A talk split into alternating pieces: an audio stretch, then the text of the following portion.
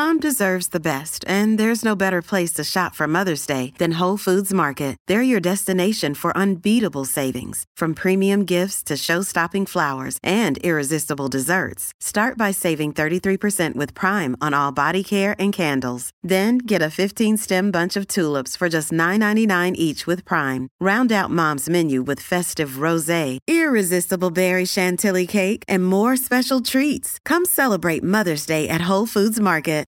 Look, Bumble knows you're exhausted by dating. All the must not take yourself too seriously and 6 1 since that matters. And what do I even say other than hey? well, that's why they're introducing an all new Bumble with exciting features to make compatibility easier, starting the chat better, and dating safer. They've changed, so you don't have to. Download the new Bumble now. You're listening to a 58 Ember production.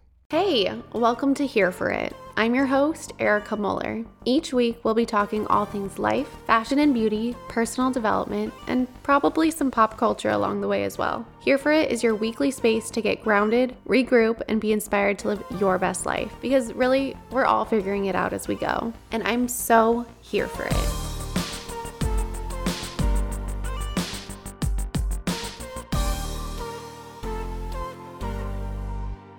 Hi, guys, welcome back to Here for It. My name is Erica Muller. For anyone new around here, welcome. I'm so happy to have you.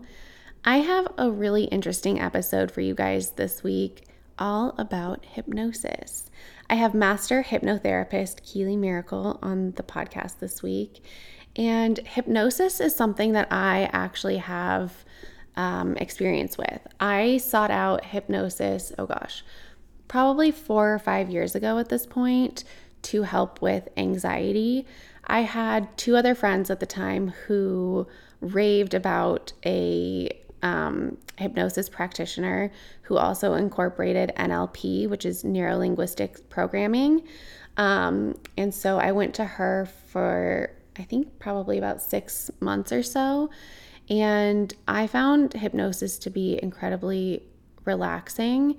Um, you'll hear me ask Keylee in this episode if hypnosis can be compared to like a guided meditation. And she says that she gets asked that question all the time. Um, but that was kind of my experience with it, where it really does kind of feel like you're almost listening to a guided meditation. Obviously, it's very tailored to you, and she'll explain in much better detail than I ever could in this episode. Um, but it's pretty interesting. And I'm also excited to bring this episode because I feel like hypnosis, there's kind of a stigma around it where I don't know that it's like always taken as seriously as I think it could be. I think there's so many like modalities out there for healing and wellness and all of these things that are backed by a lot of science. And for some reason, I think hypnosis gets a bad rap. And I think a lot of that comes from Hollywood, probably, and its portrayal in media. You know, you often see like a quirky doctor waving like a pendulum in front of somebody's face and then, you know, making them do weird things or like taking over their brain. And it's really not like that at all. Keylee also breaks down in this episode like why and how hypnosis is so safe and that it's actually not anyone doing anything to you. You are the one in complete control throughout an entire hypnosis session. And so I love that we talked about things like that. Um, but for more background on Keylee, she is a two time board certified clinical hypnotherapist. She's a master neurolinguistic programming practitioner, and she's also the creator of the neurointuitive method. She believes healing doesn't have to be hard, it just needs to be tailored. And I love that so much. I am a huge believer in the fact that we are all so incredibly unique. And I really just do not resonate with a one size fits all approach to really anything. I think with everything in life, what works for one person might not work for the next and the next and the next. And so I love that she brings this into her work and her practice. The neurointuitive method that she founded is a customizable approach that takes into account different learning styles. And so it blends hypnosis, human design, neuropsychology, and intuitive practice and it meets each person where they're currently at because we're all at different places. And so I love that because she's incorporating all these different modalities, seeing what works for each individual person to help then connect the brain, body, and energy, which allows for a lasting transformation. And so we talked a lot about so many different things in this episode, but you'll get a really deep understanding of hypnosis, what it is, why it can benefit you, and why you might want to seek it out. Um, we talk about ways that you can move through different blocks you're facing and why you're even facing those blocks in your life. Um, she talks a lot about like things you should be doing, like talking out loud to yourself and why that's important. She has a little bit of a hot take on guided meditations. We talk about our the ways that our brain processes information and how in that processing it can potentially keep us stuck in the same loop and so much more. This episode is full of so many golden nuggets and if you're at all like me and love learning more about the way your brain works and understanding us as humans, I think you will find this episode really fascinating. So, without further ado, let's jump into this episode, and I can't wait for you to meet Keylee. Can you explain what hypnotherapy is and why someone might be wanting to seek it out? Okay. Um so hypnotherapy is a form of therapy that essentially gets you into an enhanced state of relaxation.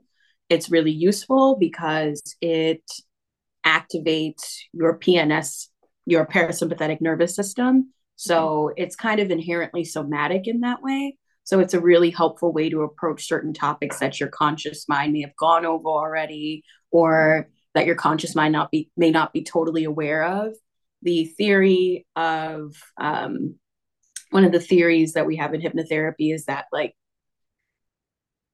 everything you see is like an externalization.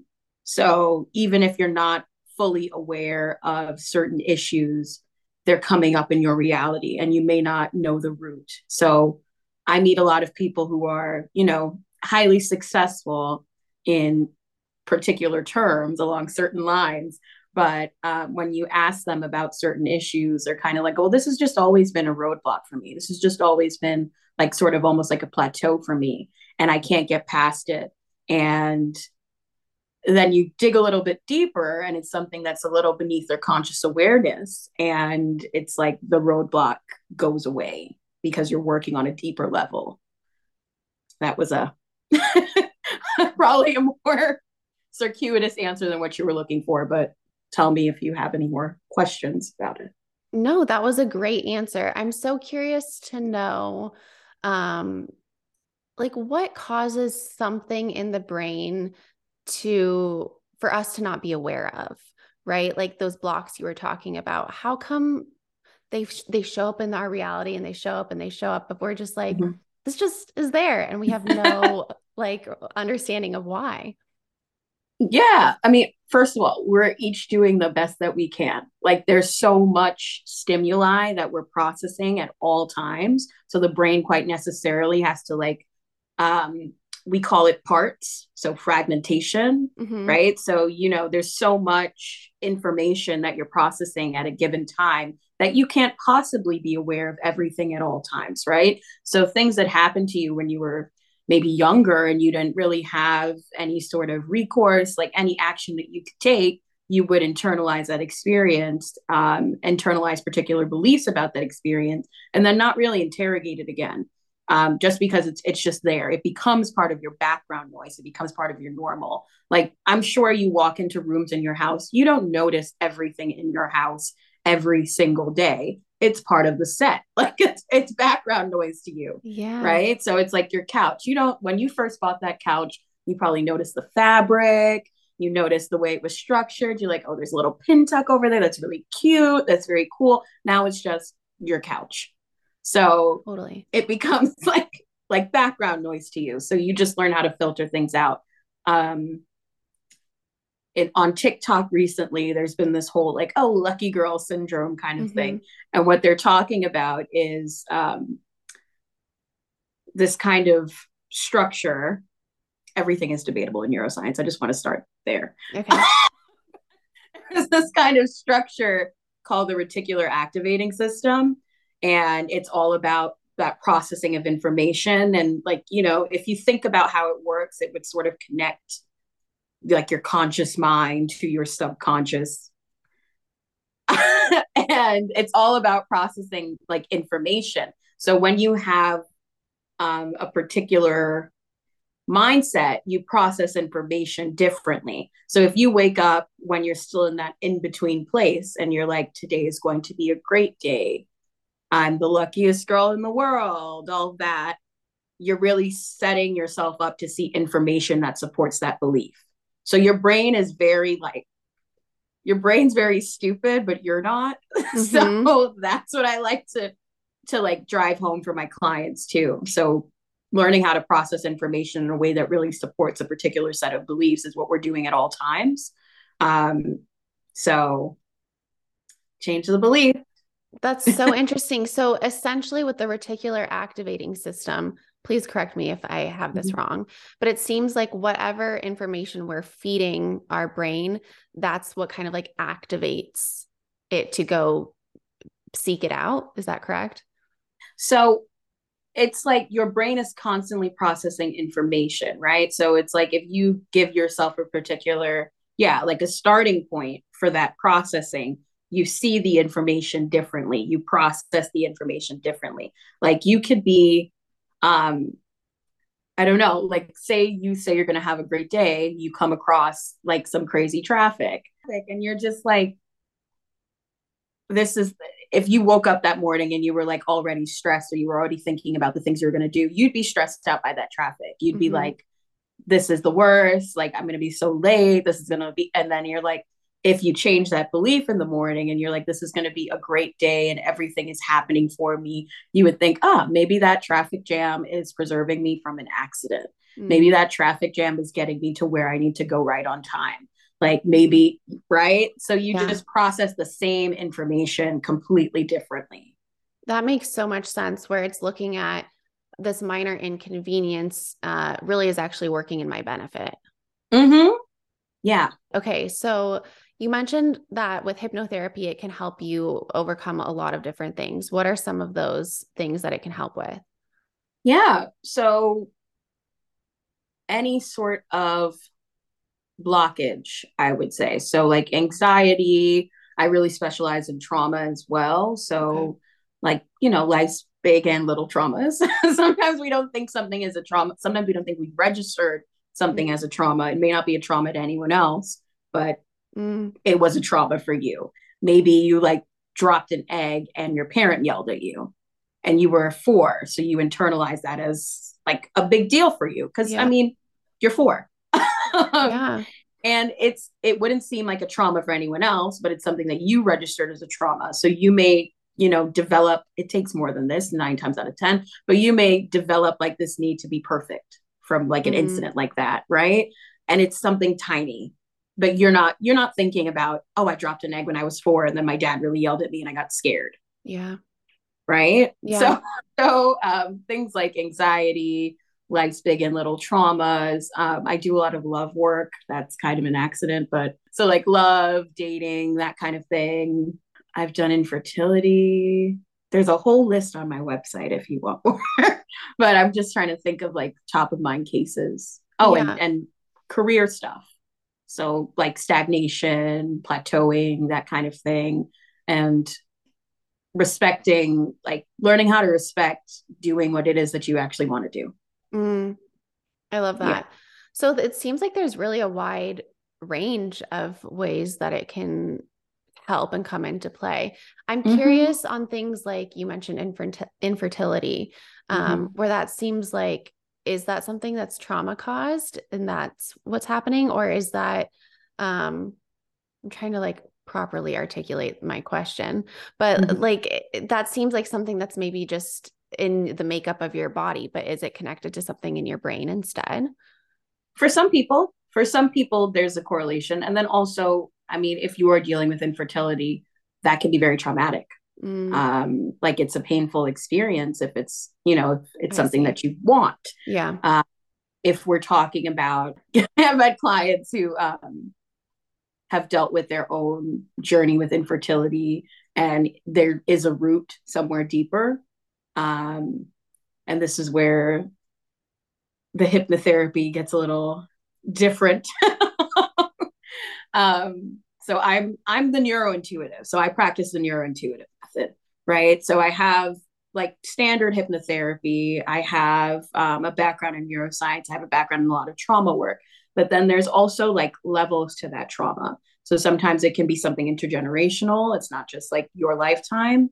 Mm-hmm. and that's where we can really like take things a little further. So i always also say that healing doesn't have to be hard, but it has to be tailored. So you can't say like standard, standard wise, like that everybody, everybody's infertility isn't just genetic or mm. biological mm. or something. Like sometimes it's related to a trauma, sometimes it's not. Sometimes it's just, like you said, genetic, biological. And sometimes people need help processing that experience as well. Okay, that makes sense. Yes, I totally understand that. So, in tailoring your approach to each individual, how do you know what might work for somebody and what might not? Yeah. So I am big on learning styles because mm. that tells me a lot about the way that your brain kind of processes information uh, in a just generally speaking. So that's a good place to start. Um, when I start with my one-on-one clients, I I really am taking note of that mm-hmm. um, of their learning style. I also use tools like human design, sometimes astrology, which is which is included in human design, mm-hmm. um, to really kind of see how they process information and see how they respond to the world, and all of that leads to this unique person that you are on top of your experiences, mm-hmm. right? So every experience leaves a mark on you. Um, it can be positive or it can be something you interpret as negative, but you have these experiences and they create usually fragmentation because you learn to respond, right? Okay. So um when you have an experience, this usually goes this way. That's sometimes what your brain internalizes. This usually goes this way. Mm-hmm. So you start interpreting things through that lens. Mm-hmm. Um, yeah. You have to get to know a person to understand what they vibe with and not. Yeah.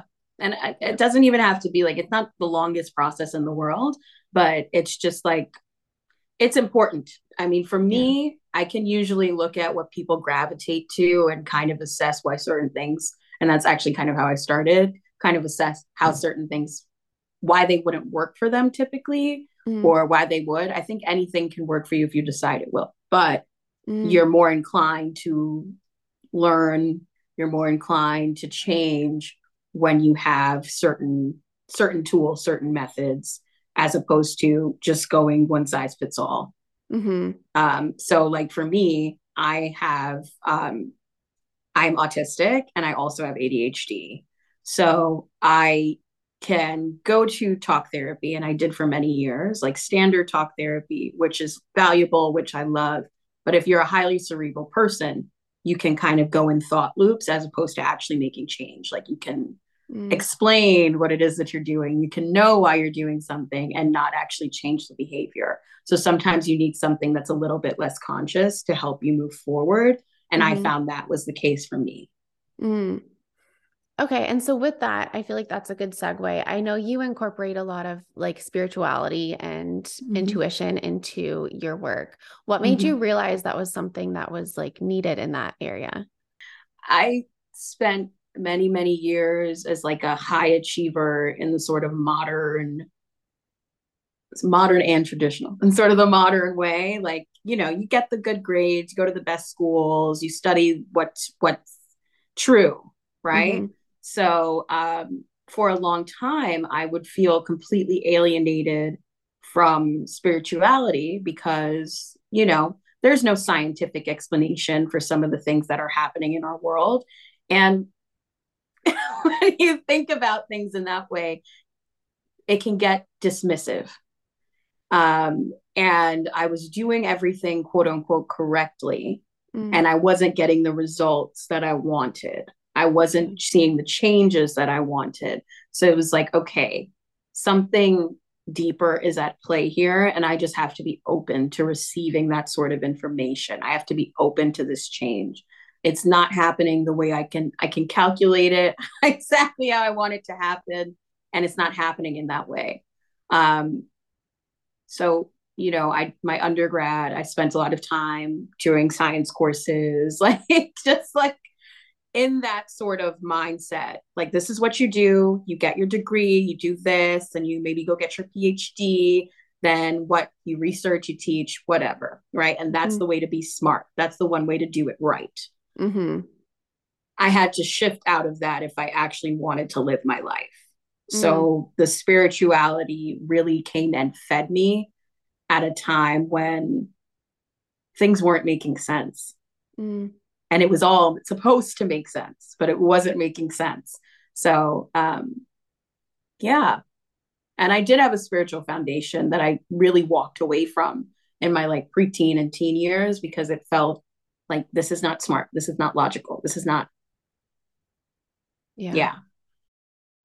Families have a lot going on. Let OLLY help manage the mental load with new cognitive help supplements for everyone four and up, like delicious Lolly Focus Pops or Lolly Mellow Pops for kids. And for parents, try three new Brainy Chews to help you focus, chill out, or get energized.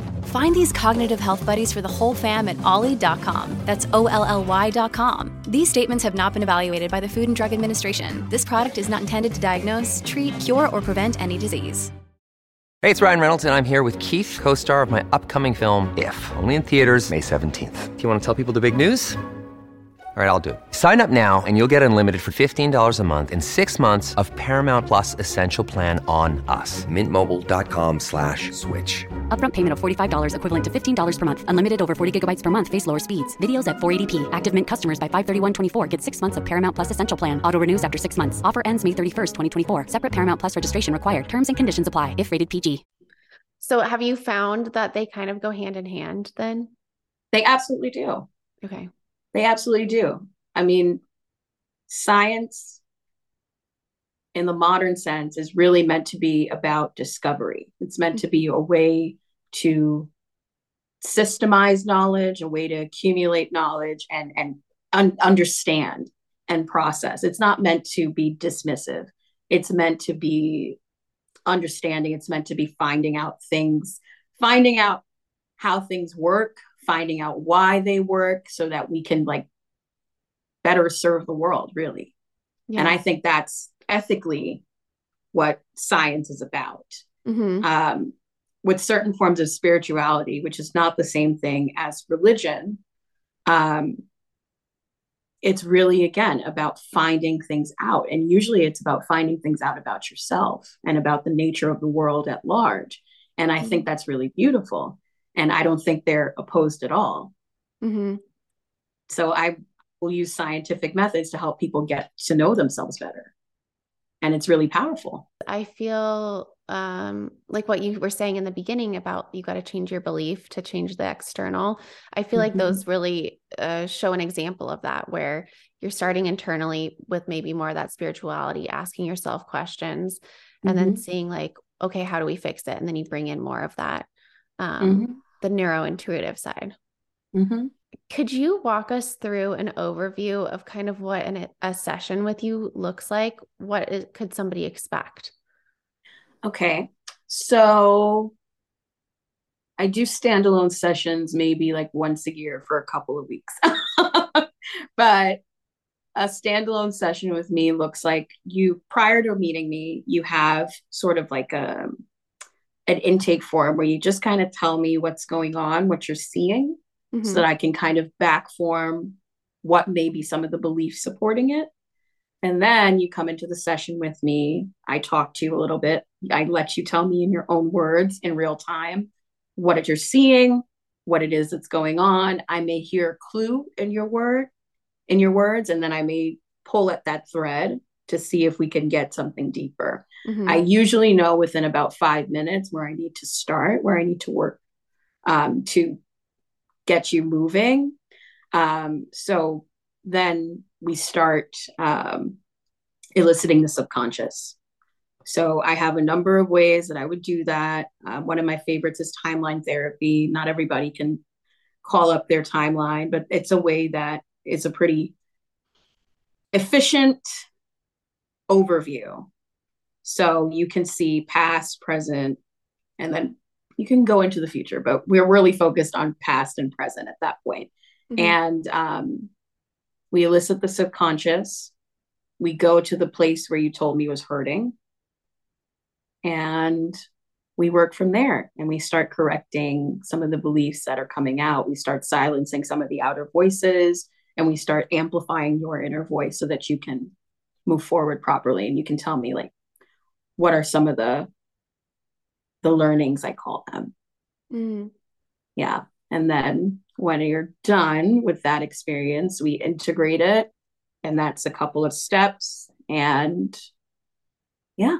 That's so interesting. So when you say, um, like when you're going back to the event that somebody's speaking on and you're quieting mm-hmm. the voices and raising the inner voice, um, mm-hmm. Is it often that we've latched on to somebody else's voice and then that's what's causing our issues instead of um, letting ours override well i think when you have a chronic issue it's usually yeah it's it's an accumulation of beliefs that may not necessarily be yours mm-hmm. um, an accumulation of beliefs decisions that may not necessarily be yours like because really from zero to seven we're pretty much unconscious. We're just internalizing. We don't even acknowledge that there's contradiction sometimes. Mm. we're just kind of like throwing everything in the box.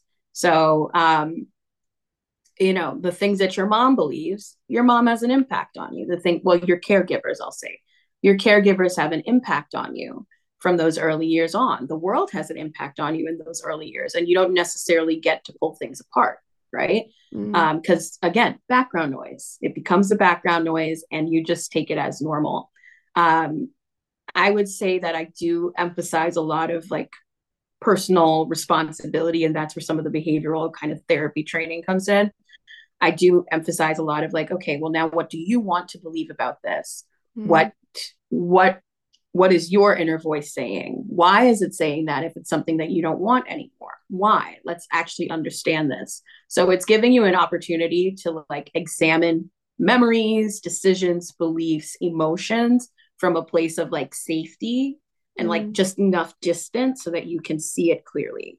Mm. And I think that's really the beauty of doing subconscious work. Yeah. So going back to your example of you drop the egg in the kitchen and you get yelled at, mm-hmm. um, mm-hmm. when you go back to that memory and the person is like, I feel bad because I did this and it's led to these other feelings. Mm-hmm. Um, is it sort of also retraining like what happened wasn't a bad situation. It wasn't your fault, that kind of a thing as well. Yeah, it can. It can for sure. Because I mean, if you're a kid and you drop something, that's normal. If you're mm-hmm. human and you drop something, that's totally normal. Um, you may see a little bit more of that experience. You may be like, you know, that day dad was really, really stressed. Mm. Um, dad had a bill to pay. You may have internalized something about money from that. I'm, I'm mm. just going with the example. Yeah. Um, like dad was feeling really stressed because all of the bills were due and we didn't have enough like it may be something like that where dad was feeling stressed because you know we got into a car accident and now we have to like fix the car. Dad was doing something else and i dropped this egg and it was just the one thing that set him off. He was already stressed. Um, and you may have internalized that experience as something's wrong with me. I always do something wrong. Um, i have to be perfect. Uh, i can't handle stress or like you know like things like that yeah. like all these sort of beliefs and it's like if you were to look at it with your conscious mind you would say well this makes no sense mm-hmm. but you feel it very deeply and that's valid and has to be acknowledged if you want to change it mm-hmm. so i think that's a lot of what happens too with the dismissiveness it's like no you can't dismiss yourself because it's a real thing for you mm-hmm. it may not have been like the worst experience in the world objective wasn't good for you yeah. Right. So now we can change it. Now we can see it more clearly. Now we can decide what we want to take away from that experience. So, mm. yeah. Yeah. I love that. I, especially in regards to like that zero to seven age range you're talking about, because we don't understand the world as you know, from the adult viewpoint. And then as we get older, we're like, Mhm. oh my gosh, there's so many layers to just being a human being. Of course, we couldn't have understood that Mhm. dropping an egg was wasn't that big of a deal. Mhm. Right. And it felt it feels like the end of the world when you're that little. Yeah. Like you literally can't even recall too much of what's going on on a day-to-day basis because that processing in your mind, that's those structures haven't developed fully. So Mm. yeah. Wow. Fascinating. Um, I love this stuff. It's just like my brain tries to understand so much of like humans. Somebody needs to do it. right? I'm glad you are. Ditto. it seems like there tends to be a little bit of a stigma around hypnosis where, Mhm. you know, in movies, they're swinging a little pendulum in front of your face, or, you know, it seems very scary because you're giving up your control and trusting somebody with your brain and whatever they're influencing into it. Um, I'm sure those are over exaggerations, but how do you tell Mhm. people um, this is safe? Well, I am huge on consent. So um, there's like several checkpoints um, before you even get to me, like in terms of working with me. Mhm. Um, and that's for your safety. Like there's certain, because, okay. So the science on this is still iffy, but generally Okay. speaking, we, we know that you need to see something seven times for it to really make an impact Yeah. right? So there's several points where you're being asked. And then in the session, really what I am is sort of like an enhanced tour guide to your subconscious. I've been in so many that I know where the landmines usually are so I can help you navigate. And it's all self-guide. I mean, it's all um directed by you. You're telling me where to go with your words, you're telling me where to go with what you say you want to work on. So it's really all directed by the client. And it's so important to have consent in the moments. There's several checkpoints within the session, there's several checkpoints within the experience for you to remain safe. Mhm. Um, I also think you have to cultivate a sense of safety with like your manner. Um, I'm not there to do anything to you. I'm there to do something with you and Mm. for you Mm. right? So a lot of the old sort of depictions of hypnosis are are very odd, very about mind control. Nobody can do that to you. You have to consent. Mm. Even when you're like again processing, even if you're like watching the news and there you're being influenced, you have to consent. Oh, interesting. Yeah, you're right. hey, I'm just saying, you have to consent, right? So when we're doing subconscious work, nobody's trying to, and we also have like ethics, like we Oh, also, of like, course, of course. yeah, like we have to like we have to like you know swear on our firstborn that like we're not gonna like try to mind control you or or do anything harmful to you, but we can't do that. That's the point. Um, it's really you're guiding the experience by like you're telling me okay well this has been a problem for me okay well let's see where this problem is stemming from and Mhm. let's go there together and i can help you navigate it um yeah and i Yeah. think there's also confusion between clinical hypnotherapy and show hypnotism Okay. they're very different things. So, you know, people get the, oh, well, I went to a theater and they made us cluck like a chicken. Yeah. First of all, no one can make you do anything. Again, you consent. Um, Mm. Second of all, totally different things. Like, you know, when I'm doing hundreds of hours of trauma training, I'm really not going to make you cluck like a chicken with that. Yeah. Like, that's just not a good use of my time or yours. Right. right. okay, maybe could be fun, but you know, you would go to show hypnotists for that. Yeah. Yeah. Yeah, no, I think that's good for people to know because I think just the way the media has portrayed hypnotherapy in the Mhm. past, um, it does seem very like, what is this? Is it safe? Can people control me? So I love that there's Mhm. all these consent checkpoints and that really the client is the one leading the session. I think that's incredible. hmm Yeah. And I, I think if you make it to the point where you are in front of a hypnotherapist, I would hope that you're really there because you're willing to solve the problem that you're bringing. Mm-hmm. And I think most people are by the time, you know, because it's an investment. Like you have to really yeah. take yourself seriously. And the, the hypnotherapist is there to take you seriously as well. Mm-hmm.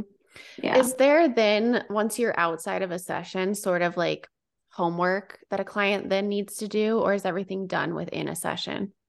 I ask people to journal because I think it's an important good uh, an important use of um, your time and a good way to ratify your change because you will see things change and then again the background noise thing happens mm. it becomes normal once it settles in right so it's important for you to know where you were and where you've come mm. so um yeah I think I have containers that are more extensive where I'm working with someone more frequently and there's assignments, but I've like a standalone session, I really am asking you to just take a note.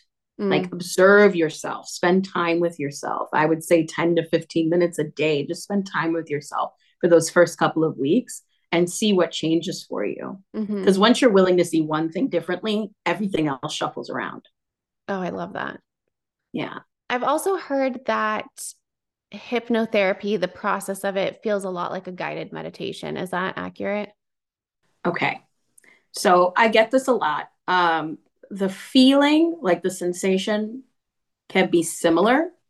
Um, I would mm-hmm. say having an individual there is very helpful because they can fish you out of your loops.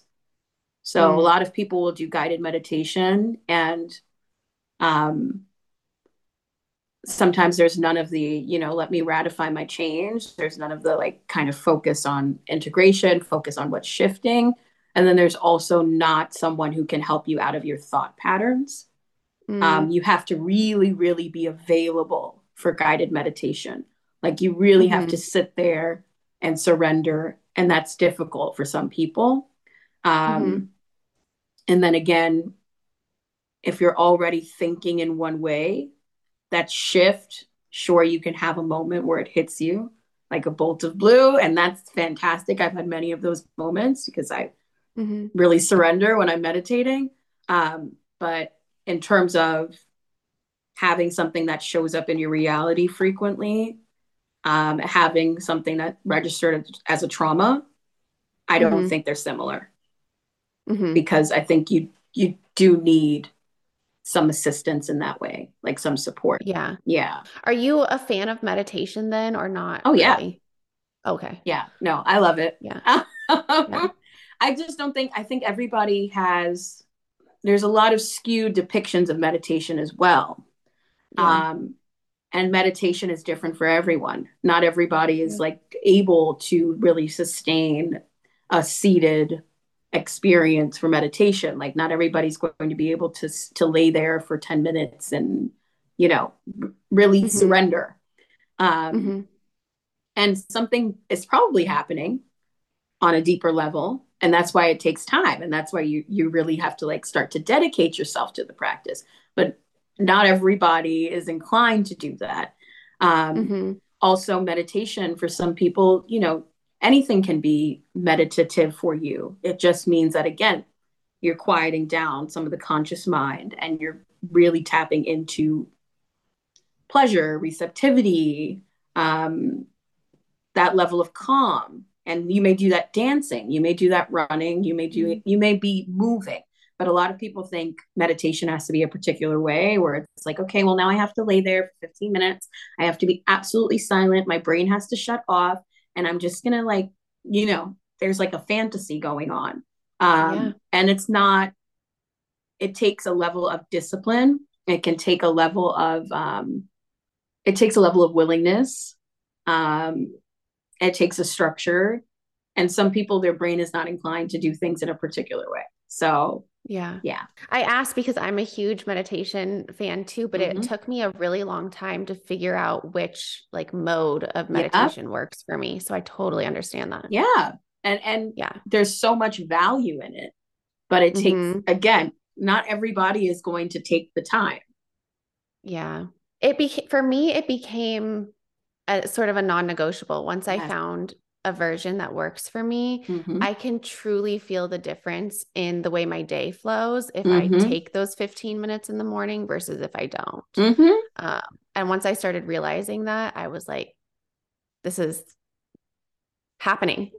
Yes. like it has to happen. And yeah. that's that RAS work, whether you realize it or not, because you're activating the subconscious. Oh. And you're changing mm. The way you want to look at things. You're changing the lens. Like, yeah. Mm. Yeah. So I it's powerful. That. I just yeah. I just know how we're structured in this world. I know. Yeah. Some things aren't set up for ease. Right. I wish they were. okay. Understatement. affirmations. Mm-hmm. Are you big on affirmations? Yeah. Okay. Yeah. You find those are effective at helping you change those beliefs? Yes. I I think like I encourage everyone to uh look as crazy as possible because it keeps you very sane. So talk to yourself.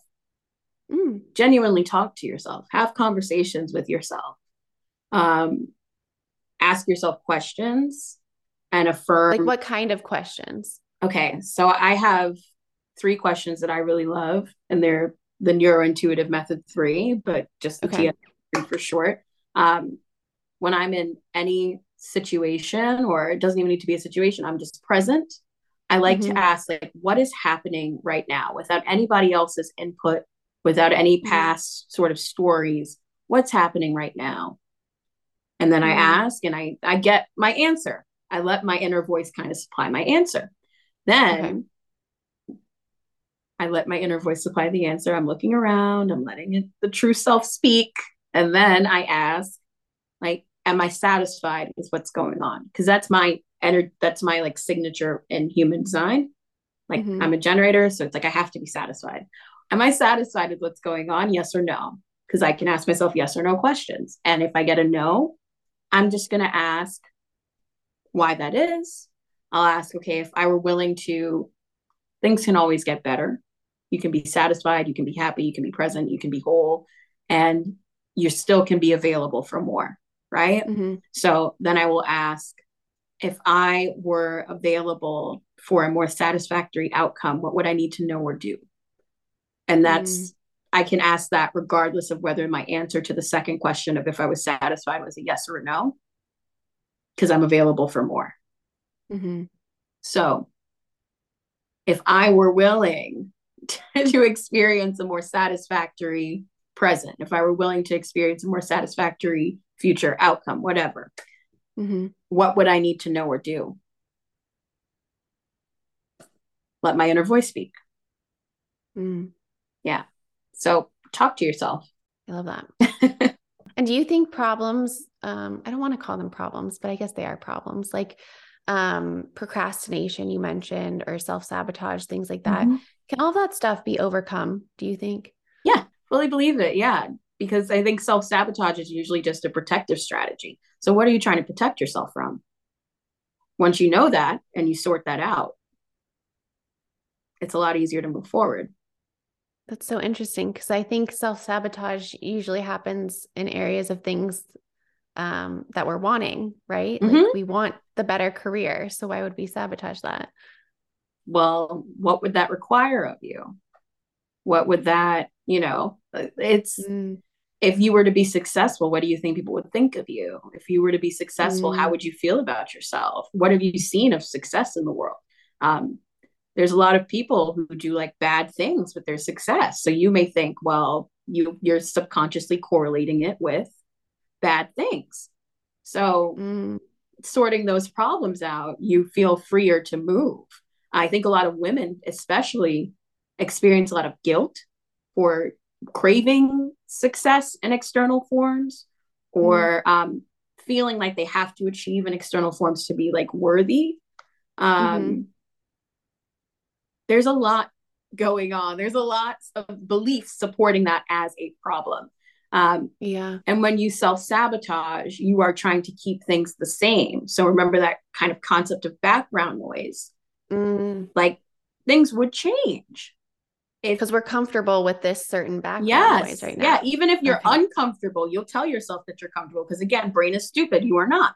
Yeah.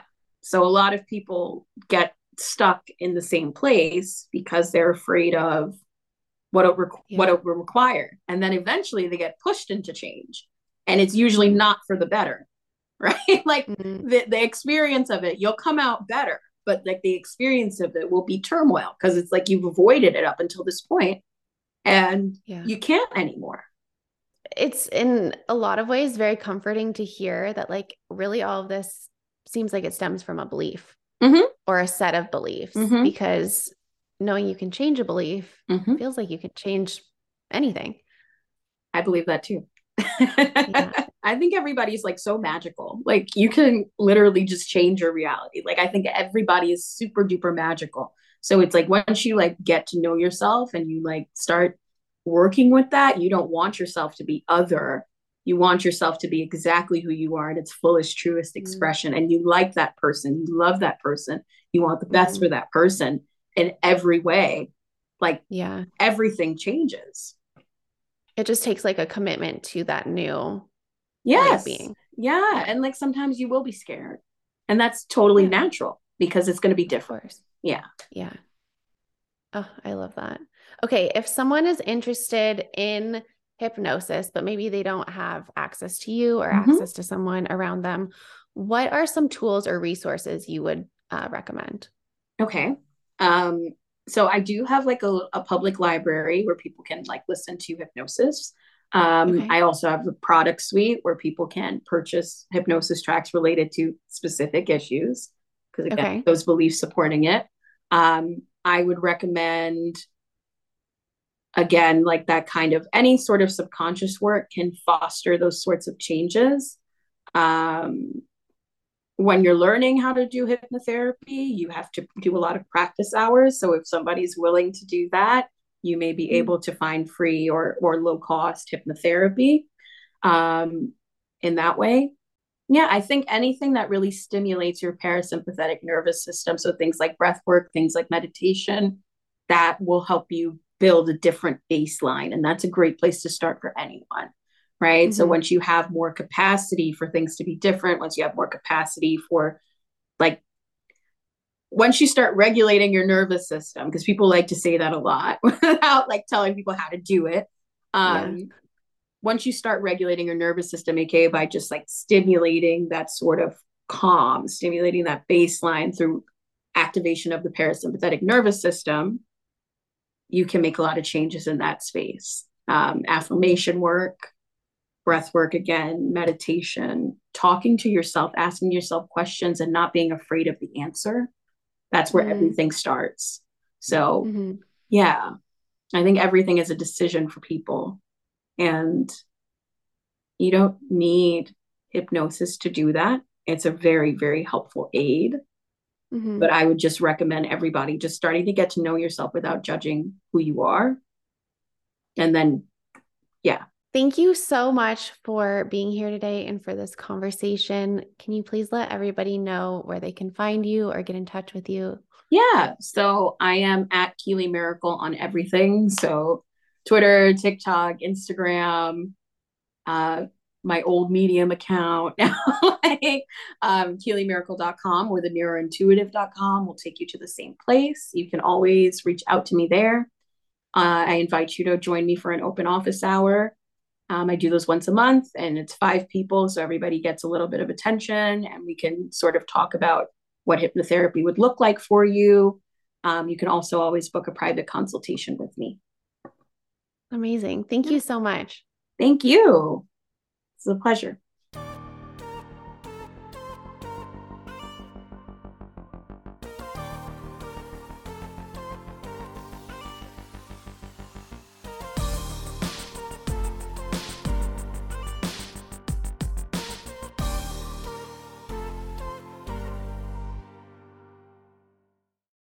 This has been a 58 Ember production.